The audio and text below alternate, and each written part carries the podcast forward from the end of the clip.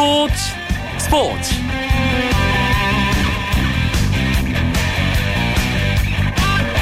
안녕하십니까. 금요일 밤 스포츠 스포츠. 아나운서 이광용입니다. 대한민국 축구대표팀의 러시아 월드컵 아시아 지역 2차 예선 두 경기가 마무리된 한 주였습니다. 지난주 라오스를 8대 0으로 가볍게 꺾은 우리 대표팀 그 어렵다는 레바논 원정에서도 3대 0의 완승을 거뒀습니다 22년 동안 이어지던 지긋지긋한 레바논 원정 무승 징크스를 시원하게 깨는 승리였죠. 슈틸리케 감독 이번 예선 두 경기를 통해 해외 유럽파 선수들을 총 집합시켜 활용을 했고요. 새로운 얼굴도 발탁했습니다. 두 경기에서 보여준 슈틸리케 감독의 실험 아주 성공적으로 보이는데요. 금요일마다 함께하는 재미있는 국내 축구 이야기 축구장 가는 길에서 레바논 원정 경기를 중심으로 우리 축구 대표팀을 꼼꼼하게 분석해 봅니다. 금요일 밤 스포츠 스포츠 지금 바로 시작합니다.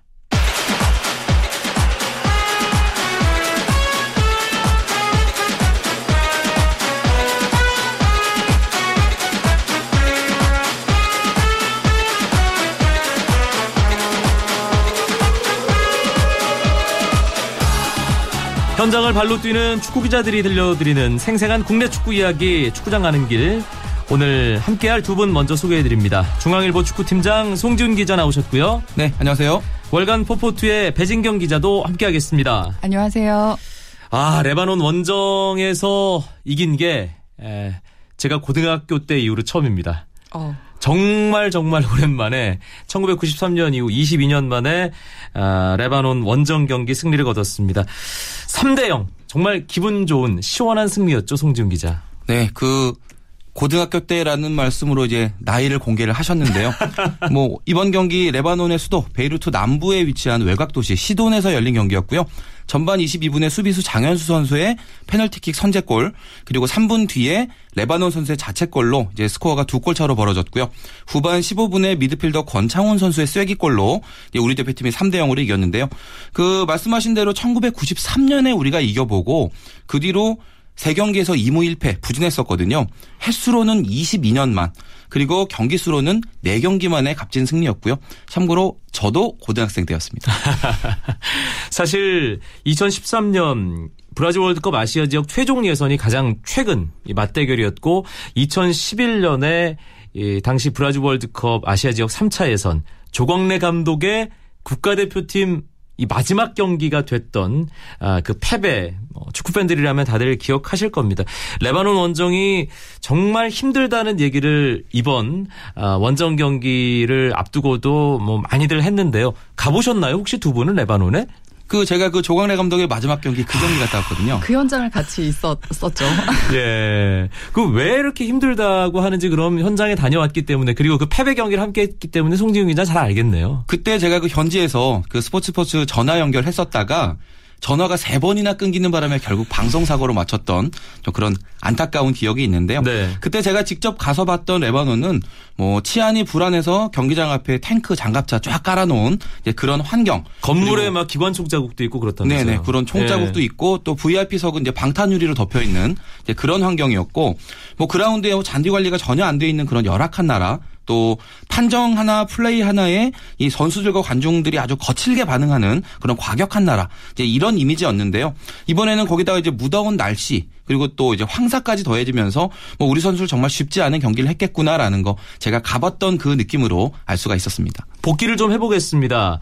일단 라오스전과 비교하면 선발 출전 선수 명단의 변화가 좀 있었어요. 배진경 기자. 네. 포메이션은 사실 라오스전에서 재미를 봤던 4일4일 그대로 나섰는데요. 선수 구성에서 약간의 변화가 있었습니다. 일단 수비 쪽부터 보면 골키퍼의 권순태 대신에 김승규 선수가 출전을 했고요. 센터백 조합이 김영권, 홍정호에서 김영권, 곽태희로 바뀌었습니다. 왼쪽 풀백 자리에는 라오스전에서 홍철이 선발로 출전을 했었는데 아, 이번에는 그 주축 멤버라고 할 수 있는 김진수 선수가 다시 복귀를 했고요. 공격 진영을 살펴보면 좀 재미가 있는데요. 그러니까 석현준이 최전방에 서고 그 아래 기성용, 권창훈 그리고 오른쪽 날개로 이청용이 서는 것은 동일했는데 왼쪽에 손흥민 대신에 구자철 선수가 어, 출전을 했습니다. 네. 근데 구자철 선수가 아시다시피 주로 중앙 공격형 미드필더나 이성 공격수로 출전하는 선수였는데 그 자리를 사실 신의 권창훈 선수가 차지를 하고 그 어, 구자철 선수가 측면으로 이동을 한 게좀 어, 흥미로운 포인트였습니다. 라오스전 워낙 쉽게 승리했기 때문에 기대감은 있었습니다. 하지만 레바논이 분명히 라오스보다 한 수 위의 팀이고 원정 경기라는 부담감. 게다가 전반 한 20분까지는 레바논 선수들 뭔가 플레이하는 적극성이 눈에 두드러져서 좀 힘든 경기가 되지 않을까. 저는 개인적으로 그런 생각을 했었거든요. 네. 그러니까 아무래도 최근 그 아까 송지훈 기자가 언급한 대로 최근 레바논에서 원정 경기를 치를 때마다 우리 팀이 좀 고전을 했기 때문에 그 부분에서 사실 그런 전적들이 레바논 선수들에게는 한국을 어떻게 자극하면 이길 수 있다라는 아하. 거를 좀 알게 했던 부분이 있는 것 같고요. 또 확실히 라오스보다는 공격적인 의지를 가진 어, 그런 팀이었음이 분명합니다. 사실은 이런 레바논을 상대로 원정 경기를 치른다니까 국내에서는 좀 걱정도 많이 했었었고 또 그 조심스러운 운영을 하지 않겠나 예상을 했었거든요. 하지만 그 슈틸리케 감독의 선택은 달랐습니다. 4-1-4-1 포메이션, 그러니까 공격 숫자를 늘리는 진영, 어, 형태인데요. 수비형 미드필더를 두 명이나 둘 필요가 없는 상대라는 점을 분명히 하고 들어갔습니다. 음. 그러니까 공격 숫자가 많아지니까 자연스럽게 득점 그 기회를 만들어내는 움직임 자체가 많아졌고요. 그것이 이른 시간에 선제골을 어, 만들어내면서 우리 쪽으로 분위기를 주도하게 된 배경이 됐습니다. 배진경 기자 얘기대로라면 우리가 더 강하다. 자신감 가지고 공격적으로 해도 된다라는 어떤 그런 마음가짐으로 경기에 나섰고 실제로 그 중요하다는 첫 골도 전반 중반에 나왔습니다. 송준 기자. 최근에 그 우리가 원정 3경기에서 승리가 없었으니까 아마도 전반에 득점을 하지 못했다고 한다면 후반에는 우리가 심리적으로 조금 더 부담감을 느끼면서 경기를 하게 될 그런 가능성이 높았다고 보거든요. 그런 점에서 보면 그 전반 22분에 나온 선제골 이게 정말 의미가 있는 득점이다라고 말씀드릴 수가 있겠고 상대 입장에서는 이른 실점이 낭패였다라는 게 우리가 골 넣자마자 바로 이제 수비 실수가 나오면서 자책골 이어졌잖아요. 순수한 경기력뿐만 아니라 이 심리전에서도 이겨야 하는 게 어떤 중동 원정의 특징이라고 본다면 우리 선수 들이 그런 부분을 아주 슬기롭게 잘 해결을 한 것 같습니다. 음, 레바논과의 경기 공격적으로 우리가 잘 풀어 나갔고 결과물도 만들어 냈습니다.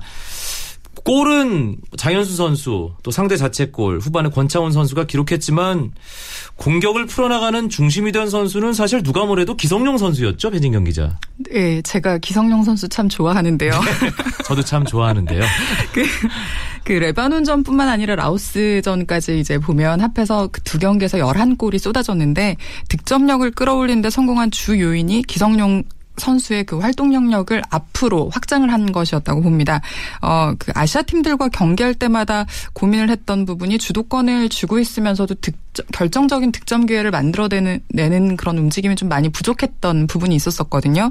그 부분을 기성용 선수가 전진 배치되면서 아 그러니까 골문 앞에서부터 build-up이 이루어지는 그 횟수 자체를 좀 늘려버린 결과가 나왔죠. 네. 그러다 보니까 문전으로 침투하는 패스 패스도 좀 많이 나왔고요. 음. 전반에 그 석현준 선수가 페널티킥을 유도했던 과정이라든가 후반에 우리가 2대 0으로 그 스코어를 리드를 하고 있을 때 권창훈 선수 선수의 그 마지막 골이죠. 어 그것까지 어시스트하는 과정들이 다 기성용 아, 선수 발에서 출발했어요. 그렇, 습니다 네. 네. 그래서 제가 참 좋아하는 선수죠. 러시아 네. 뭐 패스라든지 조율 능력 자체가 사실 탈 아시아 수준이라는 거를 이번 두 경기를 통해서 다시 한번 확인을 하게 된 경기였습니다. 사실 최근 몇 년간 한국 축구 국가대표팀의 가장 큰 화두가 기성용 짝찾기였잖아요 중원에서. 그런데 이번 라오스전 레바논전을 보면서 이 역삼각형 미드필드 기성용, 권창훈, 정우영으로 이어지는 이 세 명의 조합이 참 괜찮다는 생각을 하게 되더라고요, 송준 기자. 그4141 포메이션은요. 이제 미드필더들을 역삼각형으로 배치를 하는 게 말씀하신 대로 이제 특징이 되는데 이 역삼각형의 각 꼭지점에 서는 세 선수의 역할이 서로 다릅니다. 그 아래 꼭지점에 서는 선수는 수비에 좀 더 치중을 하면서 공격적으로는 전방으로 이제 볼을 뿌려주는 그런 패서의 역할을 하게 되고요. 윗부분 두 꼭지점에 서는 선수는 한 명은 창의적으로 득점 찬스를 만들어주는 크리에이터 그리고 다른 한 명은 많이 움직여주면서 공간을 열고 또 수비를 교란시키는 러너의 역할을 이제 각각 맡게 되거든요. passer는 정우영, 그리고 creator는 기성용, 그리고 러너는 권창훈 선수로 음. 각각 역할을 소화를 했는데 이런 어떤 선수의 특성에 맞춰서 역할 배분이 잘 이루어졌다. 그런 느낌을 받았습니다. four back 바로 앞에서 수비형 미드필더로 포백을 보호하면서 앞으로 전개하는데 중요한 첫 번째 고리 역할을 하는 선수. 사실 좀 마땅치 않았기 때문에 기성용 선수가 거기 설 때가 가장 좋았다는 평가가 있었는데 정우영의 발견도 물론 동아시안컵에서도 활약이 있었습니다만 이번 두 경기를 통해서 정우영 선수를 다시 보게 된 계기가 된 것 같아요. 배진경 기자.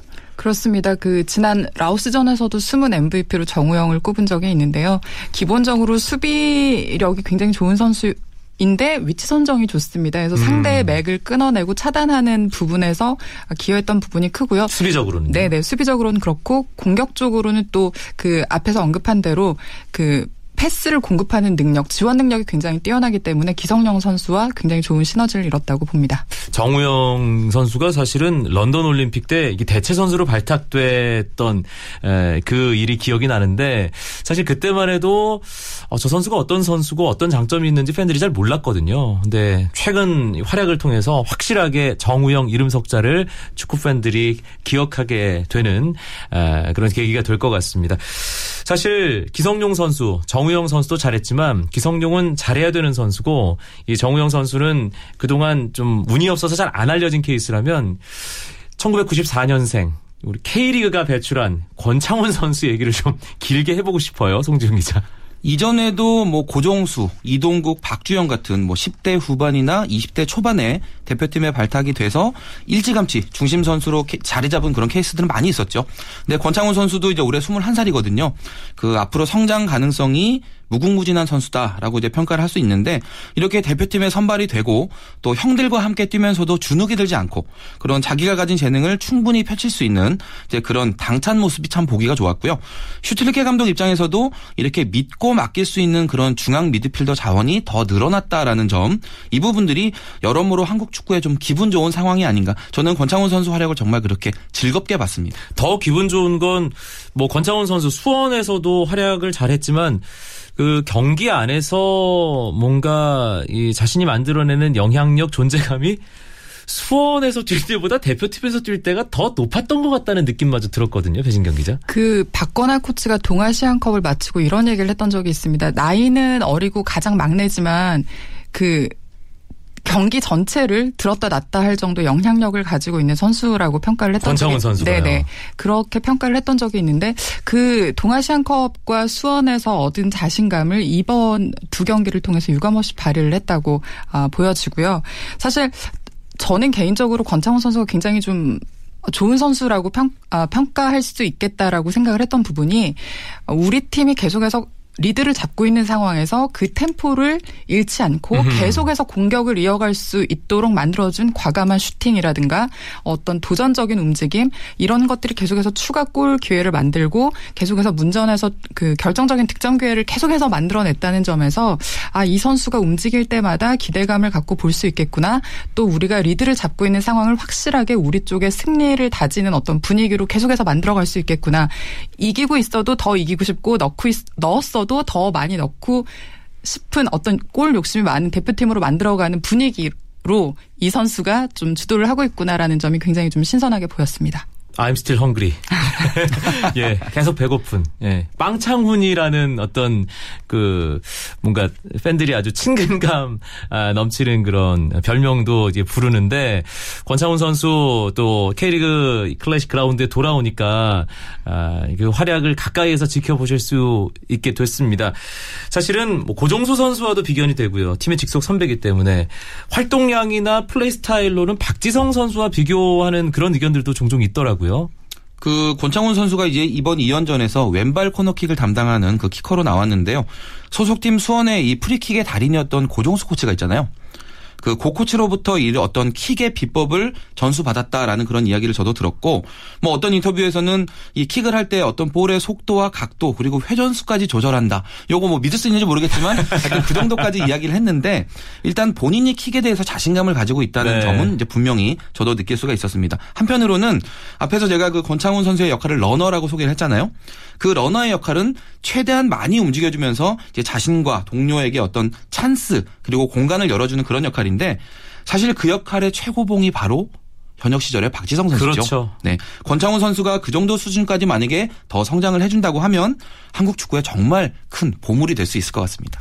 그러니까 박지성 선수가 이 얘기를 들으면 좀 기분 나쁠 수도 있지만 킥마저 좋은 박지성 뭐 그렇게 앞으로 성장한다면 그렇게도 볼 수 있지 않을까 그렇죠. 싶네요. 조금 더 정확한 킥, 조금 더 많이 뛰는 예. 음. 활동량 정도 된다면 킥 좋은 박지성. 이 들으면 약간 기분 나쁠 것 같아요. 네. 예. 그리고 수원의 이 프리킥 전담 키커는 염기훈 선수인데 이 막내 동생 우리 창훈이의 활약을 보면서 가끔씩은 좀 킥을 양보해야 되는 거 아닌가. 우리 수원의 염기훈 주장이 그런 생각을 조심스럽게 하지 않을까 싶기도 뭐 한데. 워낙에 이 배려심이 많은 주장이기 때문에 네. 뭐 권창훈 선수의 어떤 그런 역할 비중이 높아지지 않을까요? 알겠습니다. 금요일 밤에 재미있는 국내 축구 이야기 축구장 가는 길 오늘은 라오스전, 레바논전 대승을 이끈 우리 축구 국가대표팀과 관련한 여러 가지 이야기 나누고 있습니다. 월간 포포투의 배진경 기자 그리고 중앙일보 축구팀장 송지훈 기자와 함께하고 있습니다. 쳤다 하면 홈런이고 슛 골이고 각본 없는 한편의 드라마. 그것이 바로 그것이 바로 손에 잡힌 우승 트로피. 목에 걸린 그 배달 너와 내가 하나 되는. 그것이 바로 그것이 바로 그것이 바로 꿈꾸던 스포츠. KBS 1라디오 이광용의 스포츠 스포츠 대한민국 축구 국가대표팀 집중 분석 앞서 미드필드를 중심으로 이야기를 나눠봤는데요. 이번엔 라오스 레바논전을 통해 드러난 공격과 수비에 대한 이야기를 좀 해보겠습니다. 이정협 선수가 이 K리그 챌린지 경기에서 얼굴을 다치면서 이 석현준, 황의조 두 명의 선수가 이번 두 경기를 통해서 공격을 이끌었는데 일단 정말 많은 관심 속에 대표팀에 돌아온 석현준 선수의 두 경기 배진 경 기자 어떻게 보셨어요? 일단 성과를 냈다는 점에서 저는 좀 좋게 봤습니다. 그 두 경기 모두 선발로 출전을 했고 라오스전에서는 골을 기록했고 레바논전에서는 페널티킥을 유도했거든요. 그렇죠. 어, 사실 그 적극적인 경합을 통해서 페널티 박스 안에서 계속해서 어떤 기회를 만들어내고 또 이선 그러니까 그러는 움직임 자체가 이제 기본적으로 상대 수비수들을 계속해서 끌고 다니면서 이선의 선수들에게 공간을 또 만들어줬던 부분이 있었었고요. 어, 사실 그 상대 수비수들이랑 경합하면서 문전에서 버텨주고 기회를 만들어주는 역할이 이정엽 선수에게서는 조금 부족했던 부분이 있었는데 아, 요 부분들이 좀 다른 특징으로 음. 비교가 되면서 아마도 그러니까 이번의 경기들에서 아주 만족스럽다고는 할 수 없지만 어떤 그 유의미한 순간들을 만들어냈던 부분이 있기 때문에 조금 더 두고 볼 수 있는 여지를 남겨둔 것은 아닌가 싶습니다. 송지훈 기자 덧붙일 만한 얘기 있으시다면요. 그 석현준 선수는 사실 이 최전방 공격수로 이번에 이제 두 경기 연속 나왔지만 그 키가 1m 90cm 장신인데도 발도 빠르고 움직임도 좋은 선수거든요. 발재간 좋잖아요. 그렇죠. 예. 윙포워드 역할도 충분히 소화할 수 있는 그런 선수인데 그런 점에서 본다면 이 A매치 복귀 전 뭐 무난하게 소화했지만 약간 이 동료 선수들과의 호흡은 아직 잘 맞지 않는다라는 음. 그런 느낌을 받는 장면들이 이제 종종 있었고요. 뭐 아주 인상적인 복귀 전은 아니었더라도 어떤 슈텔리케 감독의 최전방 구상에 당분간 포함될 것 같다라는 그런 느낌을 좀 받았습니다. 라오스전도 레바논 레바논전도 이 공격수 운용이 거의 똑같았습니다. 앞에 2분의 아, 앞에 3분의 2는 석현준에게 맡겼고 나머지 3분의 1 이제 후반 조커로 황의조 선수를 활용했는데 황의조 선수가 뭐 캐리어 클래식 성남에서 활약하는 것처럼 정말 동해 번쩍 서해 번쩍하는 움직임이 좋았는데 마지막 점을 못 찍더라고요. 그 정말 영리한 선수예요. 예. 그리고 또 움직임의 폭도 넓어서 뭐 공격 어떤 포지션에 갖다 놔도 자기 역할을 하는 그런 선수인데 그 말씀하신 대로 그런 장점은 이제 어느 정도 어필을 했다라는 이제 그런 모습을 제가 말씀드릴 수 있겠고 결과적으로 아직 다른 선수들과의 어떤 호흡이 완전히 매끄럽지 않다라는 그런 하나 지적할 수 있겠고 이 슈틸케 감독이 황의조 선수의 어떤 움직임을 살리기 위해서 이선 공격수로 활용을 한다 그런다면 그 손흥민을 비롯한 이 해외 파들하고 경쟁을 해야 되거든요. 네. 그렇기 때문에 대표 대표팀에서는 황의조 선수가 최전방 공격수로의 가능성을 보여주는 게 어떻게 보면 생존 경쟁에 좀 더 유리하다라고 볼 수 있겠고 그런 부분이 아직은 좀 더 미흡한 부분이 있었습니다. 아, 황의조에게 뭔가 예, 앞으로 그 축구 선수로서 어떤 식으로 해야 되는지에 대해서 송지훈 기자의 어떤 신의 한수 예, 나왔고요. 배진경 기자도 황의조 선수 뭐 성남에서의 활약 계속 가까이서 지켜봤잖아요. 이번에 어땠습니까 보면서? 아, 저는 사실 출전 시간이 짧았음에도 불구하고 어, 다른 공격 자원들과 크게 다르지 않은 슈팅 횟수, 그러니까 볼을 적극성. 잡으면 네 예. 지체 없이 슈팅을 계속해서 시도를 하면서 사실 저는 이렇게 생각을 하거든요.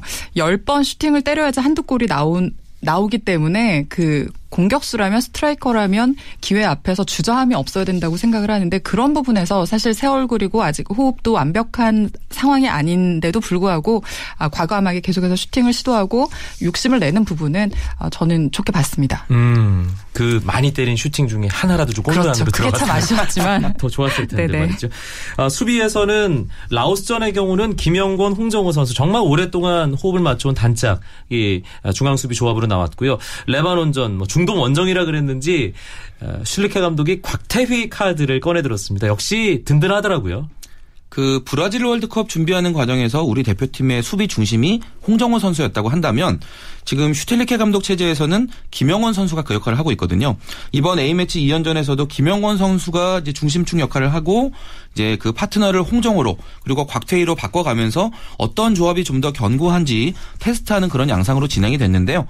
곽태휘 선수는 일단 레바논이라는 이 까다로운 상대를 만나서 노련미 안정감 그리고 또 수비진을 통솔하는 능력 이런 부분에서 경쟁력이 있는 선수다라는 걸 다시 한번 보여줬습니다.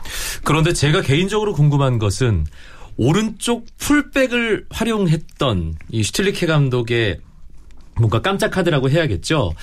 어, 그동안 여러 명의 선수가 오른쪽 풀백 에, 자리에 기용이 됐는데 뭐 성에 안 찼는지 이번에 중앙 수비 혹은 수비형 미드필더로 활용을 많이 했던 장현수 선수가 라오스전, 레바논전 두 경기 모두 오른쪽 풀백 선발 출전했거든요. 이 부분은 어떻게 봐야 될까요, 배진경 기자? 일단 슈틸리케 감독의 말부터 빌려서 말씀을 드리면 현실적으로 우리 팀 오른쪽 풀백에 어, 최적의 대안이 될 것이다라고 말을 한 상황이고 장현수 네. 선수에 대해서 장윤수 선수 워낙에 뭐 센터백이나 중앙 수비형 미드필더로 뛸 만큼 수비력은 인정받고 있는 선수인데요. 그러니까 킥도 좋고 적절한 그 공격 가담을 하는 부분을 슈틸리케 감독이 눈여겨봤던 것 같습니다. 또 소속팀에서 그 풀백으로 뛰었던 경험도 있다고 하거든요.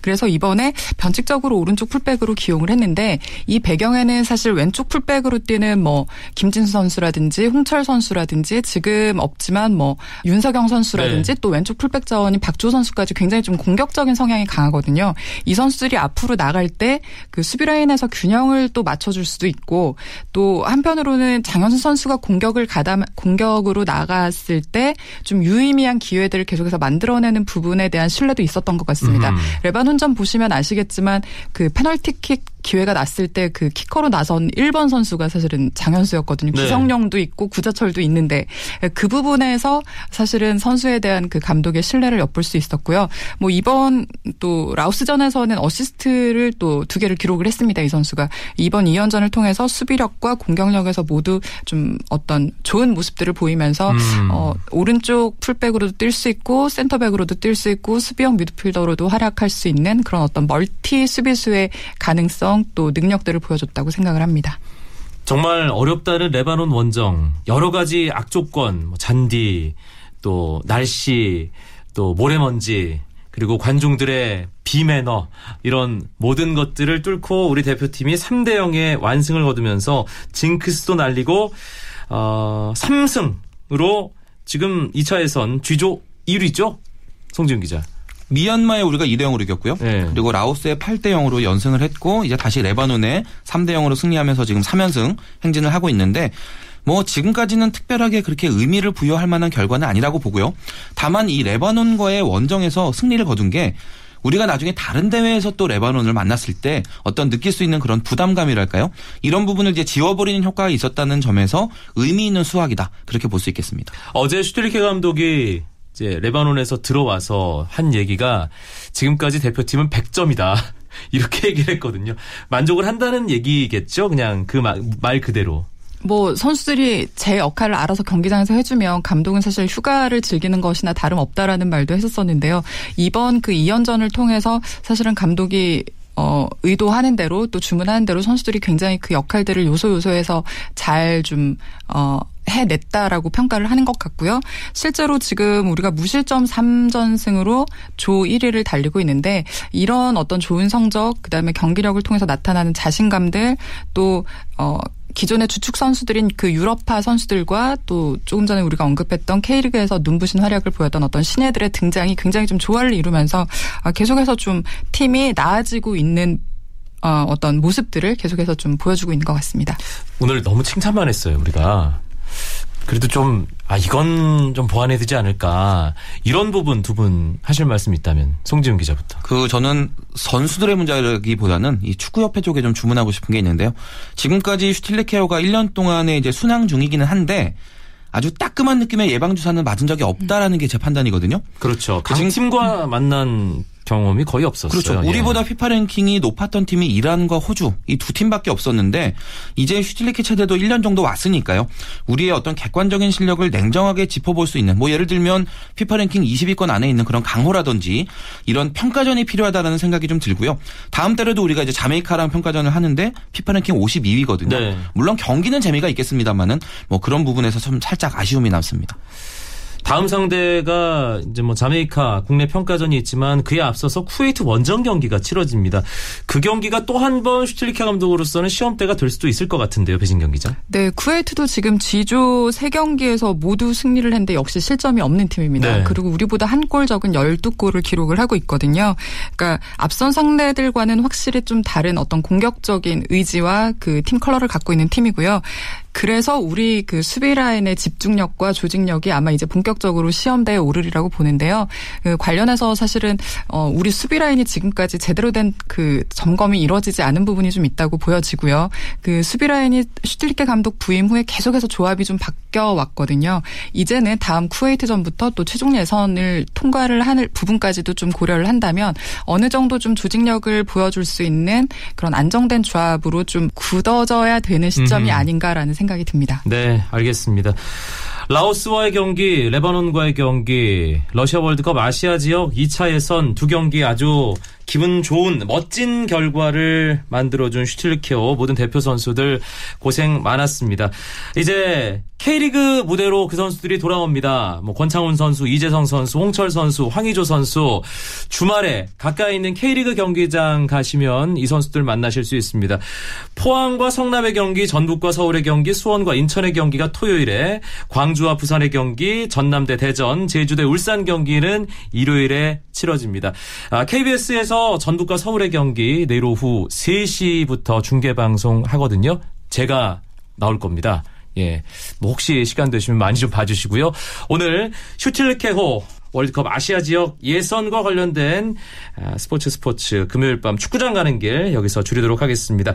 중앙일보 축구팀장 송지은 기자, 월간 포포트 배진경 기자 두 분 고맙습니다. 네, 감사합니다. 고맙습니다. 오늘은 여기까지입니다. 내일 9시 20분부터 오승원 아나운서와 함께 하실 수 있고요. 저는 월요일 밤에 다시 뵙죠. 아나운서 이광용이었습니다. 고맙습니다. 스포츠 스포츠